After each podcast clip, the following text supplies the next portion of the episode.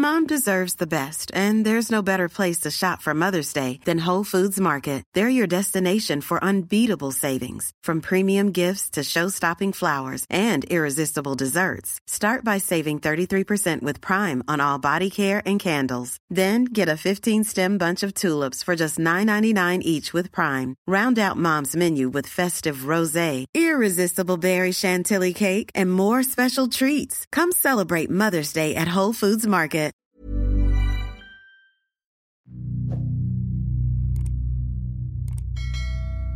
Magandang araw po Kuya Jupiter at sa mga listeners ninyo.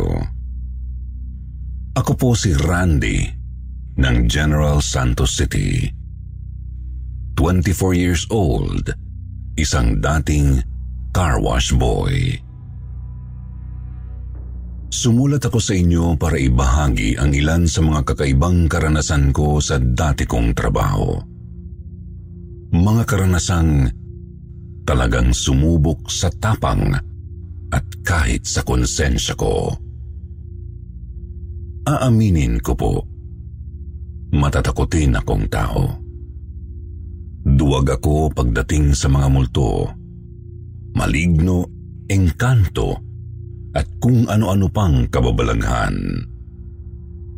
Takot din akong masangkot sa kahit na anong gulo, lalo na kung may kinalaman sa paglabag sa batas. Ngayon lang ako naglakas loob na isalaysay ang mga karanasang ito kasi hindi ko na talaga kayang itago pa ng matagal sa kalooban ko. Pasensya na po talaga, Kuya Jupiter. Unang kakaibang karanasan ko ay nangyari noong mag-iisang linggo pa lang ako sa car wash. Last year lang po ito, mga bandang Marso. Karaniwan naman yung buong araw mula umaga hanggang hapon. Pero pagsapit ng alas 6, doon na may dumating na isang kakaibang customer. Ako lang mag-isa noon, Kuya Jupiter. Nauna na kasing umuwi yung mga kasama ko. Tapos paparating pa lang yung amo naming si Sir Donato. Magsasara na nga po sana ako at nang makauwi na. Pagod na pagod na kasi ako noong araw na yun at gutom na rin ako. Pero may pumaradang isang pampasahirong jeep sa harap ng shop. Tapos bumaba ang isang matandang driver.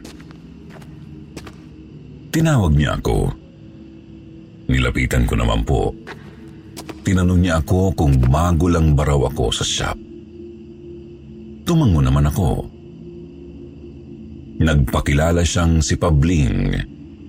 Sabi niya kumpare raw niya ang may-ari ng shop at pumunta siya para magpalinis ng jeep.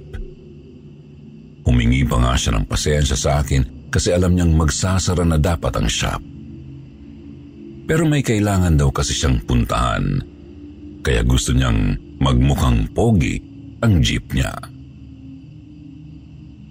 Nagtaka naman ako hindi naman ugali ng mga jeepney driver na gumastos para magpakarwash, di ba? Ang mga tsuper na mismo ang naglilinis ng kani-kanilang mga pinapasada. Tinanong ko yun kay Mang Pabling. Pero sinabi lang niyang gusto lang talaga niyang gumwapo ang kanyang jeep bago sila bumiyahe. Napahagikik ako ng konti sa sinabi ni Manong. Napatitig din ako sa kanyang mukha at kita kong maaliwalas naman ito. Bagamat nababakasan ko ng lungkot. Pero di ko na inusisa kasi di naman ako binabayaran para roon. Hinanda ko na lang ang mga pampalinis at hinarap ang jeep. Halatang napakaluma na ng jeep ni Mang Pabling. Tuklap na ang pinturang berde at kinain na rin ng kalawang ang ilang bahagi. Ngunit maliban doon, hindi naman ito madumi talaga. Kaya isip ko noon, hindi ako matatagalan. Nang matapos, tinapik ako sa balikat ni Manong at pinuri ang trabaho ko. Sabi niya, Gwapong gwapo na ulit ang jeep ko ah. Kasing tanda ko nga lang kung titingnan. Pero pogi pa rin. Parang ako. Binayaran po niya ako ng doble. Sabi niya itabi ko na raw at huwag nang sabihin kay Sir Donato na sobra ang binayad niya. Siyempre natuwa naman ako kasi pandagdag bigas at ulam na rin yun. Pagkatapos nagpaalam na si Mang Pabling at umuwi na rin ako.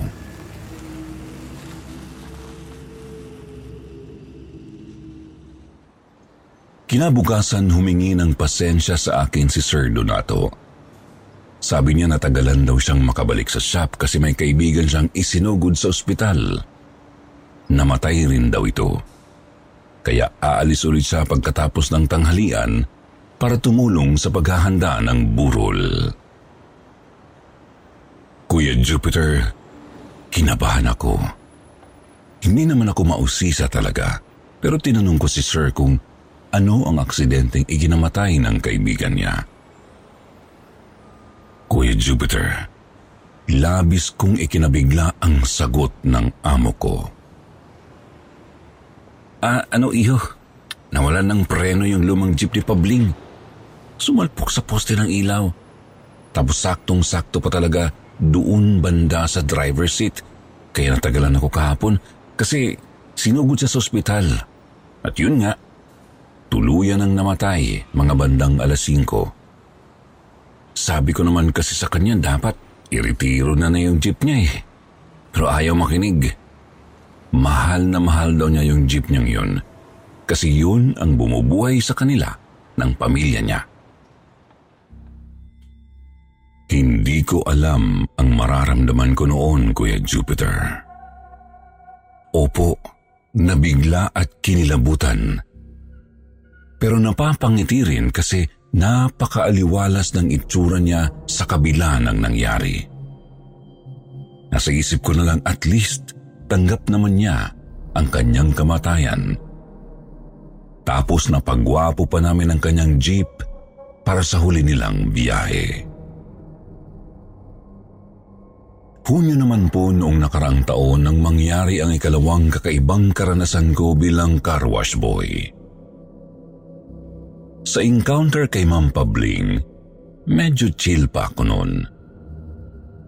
Pero sa karanasan kong ito, talagang kumagat po sa buto ko ang grabing kilabot, Kuya Jupiter. Dapit hapon po noon nang papuntahin ako ni Sir Donato sa bahay ng isa naming suki. Doon na lang daw lilinisin yung sasakyan. Home service po, kumbaga. Pagdating ko, agad naman akong sinalubong sa may gate ng customer na si Kuya Freddy. Nasa 40 anyos, tapos sa pagkakakilala ko, masayahing tao yun. Pero sa pagkakataong yun, halata ko sa kanya ang pagkabalisa. Nabablang ko ang isip habang kausap ako at galaw rin ng galaw ang kamay.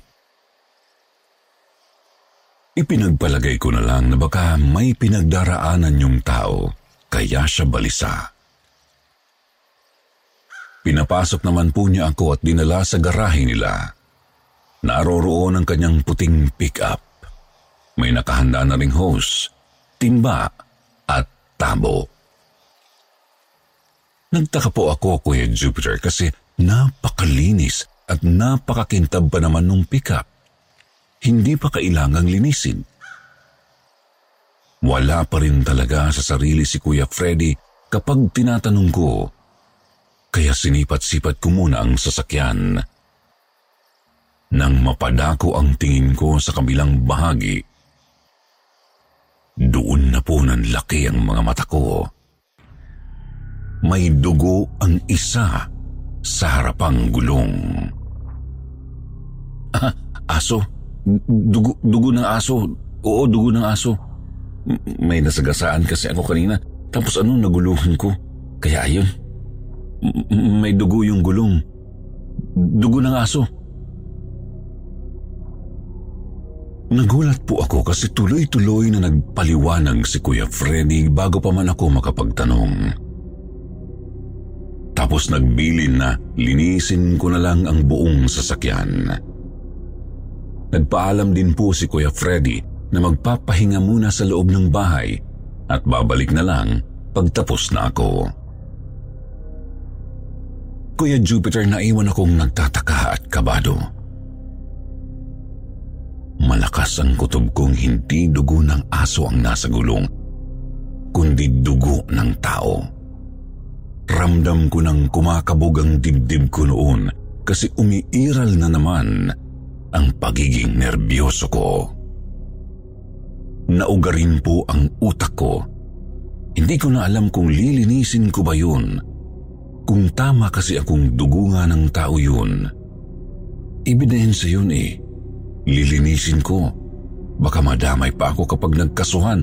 Tsaka isa pa, aaminin ko po Nakakakilabot isiping hahawak ako ng dugo ng ibang tao. Kaya naisip kong tawagan muna si Sir Donato. Ang kaso, nasermonan lang ako. Sabi niya, huwag ko na lang isipin na dugo ng tao yun. Ngunit simpleng dumi lang na dapat alisin. Imbis na maliwanagan sa gagawin na ramdaman ko patuloy ang konsensya bago pa man ako magsimula. Wala na rin po akong nagawa noon. Bumuntong hininga tapos tumalikod muna sa kotse para ihanda ang sabon sa timba. Bali umikot pa ako sa kabilang gilid ng sasakyan kasi naroroon ang gripo, timba at tabo. At habang nagsasahod ng tubig, naramdaman ko na lang na parang gumalaw ang sasakyan. Napalingon ako. Hindi naman gumalaw ang pickup. Wala ring tao sa loob ng sasakyan. Kita ko sa semi-transparent nitong salamin. Bukod pa po, wala ring tao sa paligid at tahimik ang buong bahay maging ang kalye sa labas. Sa isip ko, baka guni-guni ko lang kaya humarap ulit ako sa timba at pinatay ang tubig. Subalit, naramdaman ko na namang gumalaw ang pick-up Kuya Jupiter. Sa pagkakataong iyon, nakita ko na ito sa refleksyon sa tubig na nasa timba. Umuuga ang pick-up. Yung tipo ng uga na parang may naghaharutan sa loob. Tumigil din naman ang pag-uga ng sasakyan makalipas ang ilang saglit. Pero nananayo na ang mga balahibo ko noon, Kuya Jupiter. Nakakita na ako ng multo dati, kaya alam kong totoo sila.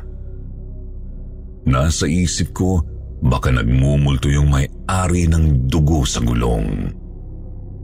Naalala ko yung dugo sa gulong. Lumunok muna ako ng laway tsaka naglakad papunta sa kabilang dako ng sasakyan kung nasaan ang gulong na may dugo. Nahintakutan ako nang makitang kumalat na pala ito sa paligid. Halos buong gulong may dugo na po. May dugo rin ang bandang harapan ng sasakyan pati sa may pinto ng apektadong gulong. Kahit nga po sa sahig, kumalat na rin. Kung titignan, sinadya talagang sinaboy ang dugo pero imposible kasi wala namang ibang tao roon. Naistatwa po ako sa kinatatayuan ko, Kuya Jupiter. Hindi ko na po alam kung ipagpapatuloy ko pa ba ang paglilinis o mas mabuting sundin ko na lang ang bulong ng kilabot at sumibat na lang. Hindi pa man po ako nakagagalaw ay umuga na naman ang kotse. Namalayan ko ring may gumagalaw sa ilalim nito. Ilang sandali pa, may isang maputlang kamay ang dahan-dahang lumusot mula sa ilalim. Kamay na hindi maayos. Halatang bali-bali ang mga buto ng daliri at bandang palapulsuhan. Sinundan din ito ng isang ulong Gumagalaw pa abante pero nananatiling nakasubsob ang mukha sa sahig. Bumubulwa Lumalawak ang dugo mula sa likod ng ulo tapos umaagos din mula sa mukha na hindi ko nakikita. Mukha na ayaw ko ring makita. Gusto kong sumigaw pero walang boses na lumalabas sa bibig ko. Ramdam ko na ang sobra-sobrang panginginig ng katawan ko. Kumalat pang lalo ang dugo hanggang sa nabasanan nito ang ilalim ng tsinelas ko. Doon ako napapiglas at mabilis na dinukot ang bag ng mga gamit ko. Hindi pa rin ako makasigaw habang tumatakbo ako papunta sa may gate. Nilingon ko ang puting pickup at nakita kong I'm Sandra, and I'm just the professional your small business was looking for. But you didn't hire me because you didn't use LinkedIn jobs. LinkedIn has professionals you can't find anywhere else, including those who aren't actively looking for a new job but might be open to the perfect role, like me. In a given month, over 70% of LinkedIn users don't visit other leading job sites. So if you're not looking on LinkedIn, you'll miss out on great candidates like Sandra. Start hiring professionals like a professional. Post your free job on linkedin.com/people today. Burrow is a furniture company known for timeless design and thoughtful construction and free shipping, and that extends to their outdoor collection. Their outdoor furniture is built to withstand the elements, featuring rust-proof stainless steel hardware, weather-ready teak, and quick-dry foam cushions. For Memorial Day, get 15% off your Burrow purchase at burrow.com slash ACAST and up to 25% off outdoor. That's up to 25% off outdoor furniture at burrow.com slash ACAST. Naroroon na rin pala si Kuya Freddy sa malapit. Kita rin niya ang kumalat na dugo at ang nakasubsob na multong gumagapang mula sa ilalim ng sasakyan. Lumingon din si Kuya Freddy sa akin ngunit agad na akong tumalikod at umalis. Hindi po muna ako bumalik sa shop noon. Dumiretso na ako sa bahay kasi hindi mawala sa isip at damdamin ko ang nangyari. Nakahiga na nga po ako't lahat pero nanginginig pa rin ako sa kilabot. Sabi ko na lang sa mga magulang ko na hindi maganda ang pakiramdam ko para hindi na sila mag-usisa. Chinad ko na rin si Sir Donato at sinabing bukas na lang ako babalik ng shop dala ang mga gamit panglinis. Nagulat naman ako sa reply niya kasi napakalaki daw ng pinadalang bayad ni Kuya Freddy. Siyempre tuwang-tuwa ang amo ko. Pero alam ko sa sarili ko ang ibig sabihin nun. Huwag akong magsasalita. Ngayon naman po isasalaysay ko ang pinaka nakakikilabot na paranormal experience ng buhay ko. Ilang araw akong hindi pinatulog at pinakain ng maayos nito, Kuya Jupiter. Sado po kasing mabigat. Nakakatakot, opo. Pero may halo ring lungkot at konsensya. May inis din sa sarili ko kasi masyado akong naduduwag na magsalita. Ewan ko ba, pero napakawalang kwenta ko talagang tao. Nangyari ito kalagitnaan ng Oktubre noong nakaraang taon lang din po. Alas 7 pa lang ng umaga, pumunta na ako sa shop kasi wala rin naman akong gagawin sa bahay. Wala pa ang mga kasama kong car wash boy, pero naabutan ko doon si Sir Donato. Kausap din niya ang isa sa mga suki naming si Mang Arturo sa tabi ng L300 van nito. Napakadungis ng sasakyan. Biro ko nga sa sarili. Baka ginamit pang araro kaya't masyadong maputik ang gulong at bandang ibabang bahagi nito. Naisip ko ng sigurado. Mapapasabak ako ng umagang yun. Tinanong ko naman po si Mang Arturo kung bakit masyadong madumi ang van. Ginamit daw ng nagdaang gabi ng anak niyang pasaway pagkatapos ganoon na ang itsura pagka-uwi.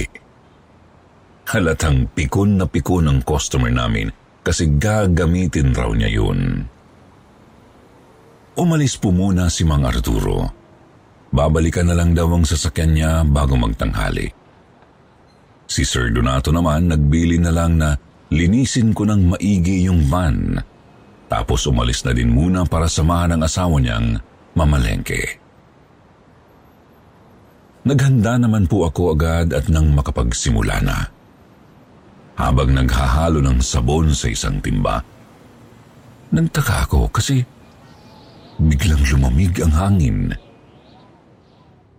Kakaiba po yung lamig, yung tipong nanunuot talaga sa laman at nakakatindig balahibo.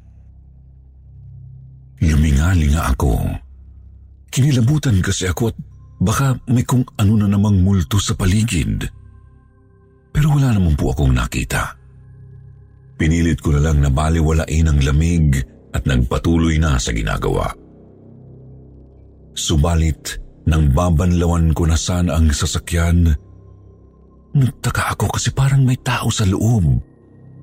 Nakaupo ito sa upuang tabi ng sliding door ng van. Tinted ang mga salamin kaya hindi ko makita ng malinaw.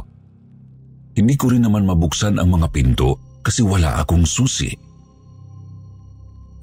Kumatok ako ng marahan sa salamin. Tapos kinawayan ko yung nasa loob. Naaninag kong gumalaw ang ulo nito palingon sa akin. Maliban doon, hindi na po siya agad kumilos. Kaya kumatok ako ulit at ipinakita ko ang hawak kong hose. Gusto ko sanang ipakita na lilinisin ko yung sasakyan. Ilang sandali pa po Lumapit na siya sa may bintana kung nasaan ako. Binaba niya yung salamin at naramdaman kong saglit na huminto ang tibok ng puso ko sa nakita. Isang binatang maputla ang mukha at puno ng pasa ang balat. Tapyas ang mga tenga at nawawala ang isang mata. Wala siyang emosyon pero nakatitig po siya sa akin, Kuya Jupiter. At kagaya noong nakakita ako ng multo kina Kuya Freddy, hindi na naman ako makagalaw. Ramdam kong nanigas ng husto ang kalamnan ko. Pinipilit ko rin magsalita pero wala na namang lumalabas na boses sa bibig ko. Wala akong magawa kundi titigan siya pabalik. Tinitigan ko ang kanyang matang hindi kumukurap. Tinitigan ko ang itim na balintataw ng kanyang mata. Itim na namalayan ko na lang na naging kadilimang bumalot sa paningin ko. Hindi ko alam kung nawalan ba ako ng malay o nakatulog. Basta sunod ko na lang napansing nakadungaw ako sa may bintana ng van tapos gabi na. Hindi pa rin ako makagalaw kahit anong pilit ko. Maya-maya lang, may limang binatang pumasok sa sasakyan. Tansya ko, siguro nasa edad 18 hanggang 20. Dalawa sa kanila, naka-uniforme pa ng pang-college student sa isang kilalang paaralan dito sa amin. Nagtatawanan sila at may pinag-uusapang hindi ko marinig. Makalipas ang ilang minuto, may pumasok sa may manibela ng sasakyan. Nakilala kong yun si Marlon, anak ni Mang Arturo at ilang ulit na niyang naisama sa shop namin. Pagkatapos, bumukas ang sliding door at nakita ko ang dalawang binatang may kinakaladkad na isa pa. Tinitigan ko ng maigi ang kinakaladkad Saka nakilala kong yun ang multong nakita ko sa loob ng van. Itago na lang natin siya sa pangalang Dodong. Doon ko naisip na baka isang pangitain ang nasasaksihan ko. Hoy, mga tarantado! Bugbugin nyo lang pero huwag niyong susugatan. Mamaya mamansahan pa ng dugo tong sasakyan. Mabulilyaso pa tayo sa ginagawa ninyo eh. Narinig ko na lang na sinita ni Marlon yung dalawang binatang may kinakaladkad. Sinampa naman ng dalawa si Dodong sa loob ng van. Halatang hinang-hina na ito at napakarami ng bugbog sa katawan. Nagkahalo na rin ang pawis at uhog sa kanyang muka tapos punit-punit na ang damit. Ano na? Saan ang tapakatakas mo kanina? Yan ang napapala mo kakabangga mo sa kapatiran namin. Tumawa si Marlon sabay sapok sa ulo ni Dodong. Ramdam kong gustong magmakaawa ni Dodong pero hindi na ito halos makapagsalita. Sa halip, mayat maya ang daing nito, malamang dahil sa sakit ng iba't ibang bahagi ng katawan. Pinaandar po ni Marlo ang van, Kuya Jupiter. Hindi ko po alam kung paanong nakadungaw pa rin ako mula sa labas ng bintana kahit umaandar ang sasakyan. Malayo po ang biniyahe ng van tapos tawanan lang yung mga katropa ni Marlon sa loob. Si Dodong naman mayat maya nilang pinipitik sa tenga o sinasapak sa batok lalo na kapag napapapikit. Hanggang sa nakarating sila sa isang liblib na lugar. May tanahiban tapos mukhang may gubat sa di kalayuan. Alam ko po kung saan yun. Nakarating na ako doon sa kakita ko rin ang dinaanan ng van papunta doon. Doon kinaladkad nila si Dodong papalabas at itinulak sa may talahiban. Natapatan pa ng ilaw ng sasakyan ng binata kaya kita ko ang takot sa mukha nito kahit wala siyang magawa kundi pabulong na magmakaawa. Walang habas siyang kinulata ni na Marlon at ng mga katropa nito, Kuya Jupiter. Opo, nakatatakot ang multong nakita ko kina Kuya Freddy. Pero sinasabi ko sa inyo, mas nakatatakot ang pwedeng gawin ng tao. Nakakikilabot silang tingnan. Nagmukhang mga demonyong nagtatawanan sa gitna ng madilim na talahiban. Hindi sila mga aswang, pero ramdam ko ang uhaw nila sa dugo. Sa may talahiban nila pinadanak ang dugo ni Dodong. Hiniwa nila ang laman sa ilang bahagi ng katawan nito tsaka tinuklap ang balat. Pinutulan din nila ng daliri at tenga tapos dinukot ang isang mata. Ang pinakamalala, Humiwa sila ng malalim na pahigang linya sa bandang tiyan ni Dodong, sapat para lumuwa ang mga laman loob nito. Pagkatapos, ginilitan nila ang leeg at hinayaang dumaloy ang dugo hanggang sa mamatay. Sa banda roon din po sila naghukay ng medyo malalim para ilibing si Dodong. Kuya Jupiter, alam na alam ko kung saan yung mismong hukay. Alam na alam ko, pero natatakot ako, Kuya Jupiter. Oo na, duwag na ako. Duwag ako pero natatakot akong magsalita, natatakot akong mapagbintangan ako.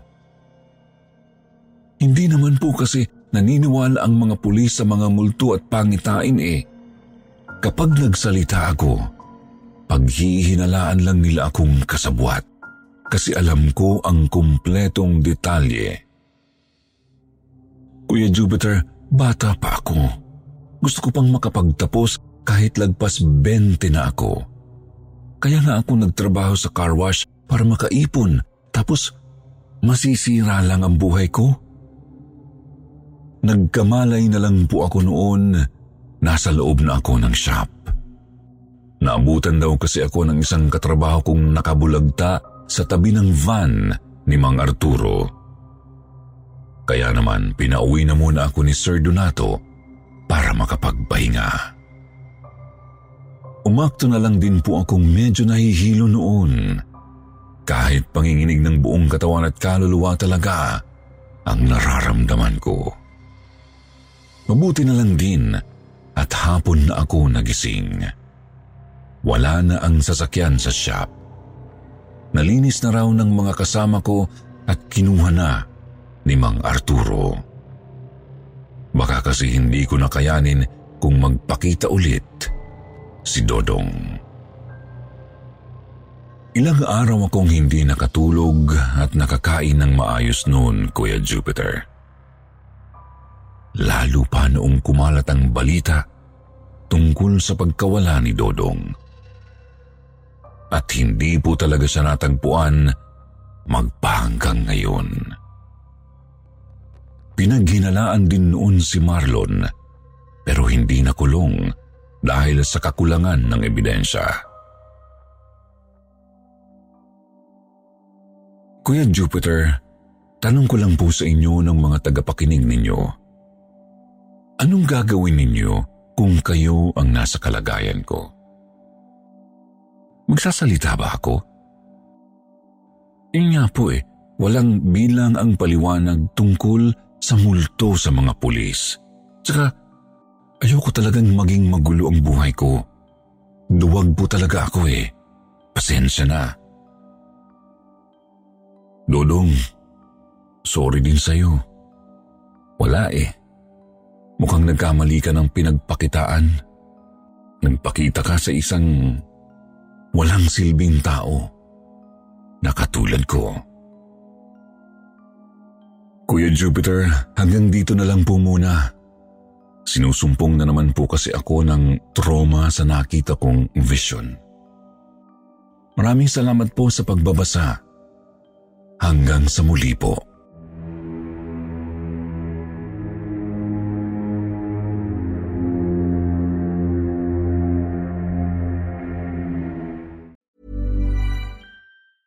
Planning for your next trip?